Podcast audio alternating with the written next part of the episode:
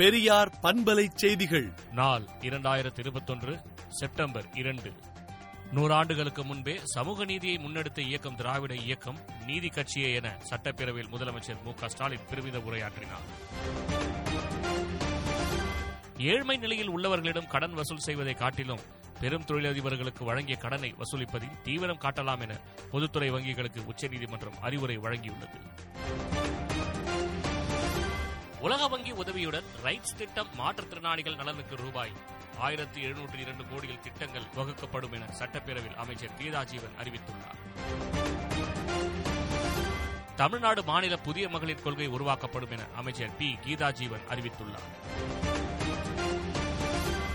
GDP உயர்வு என்றால் சபையில் எரிவாயு சிலிண்டர் டீசல் மற்றும் பெட்ரோல் விலை என்று ஒன்றிய அரசு புரிந்து கொண்டுள்ளதாக ராகுல் காந்தி விமர்சனம் செய்துள்ளார்.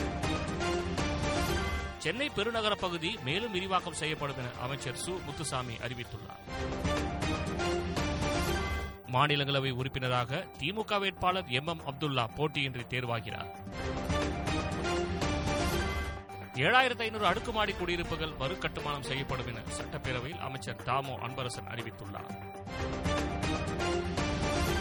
தமிழ்நாடு குடிசை மாற்றுப் பகுதி வாரியம் என்பது தமிழ்நாடு நகர்ப்புற வாழ்விட மேம்பாட்டு வாரியமாக பெயர் மாற்றப்படும் என முதலமைச்சர் மு ஸ்டாலின் அறிவித்துள்ளார்.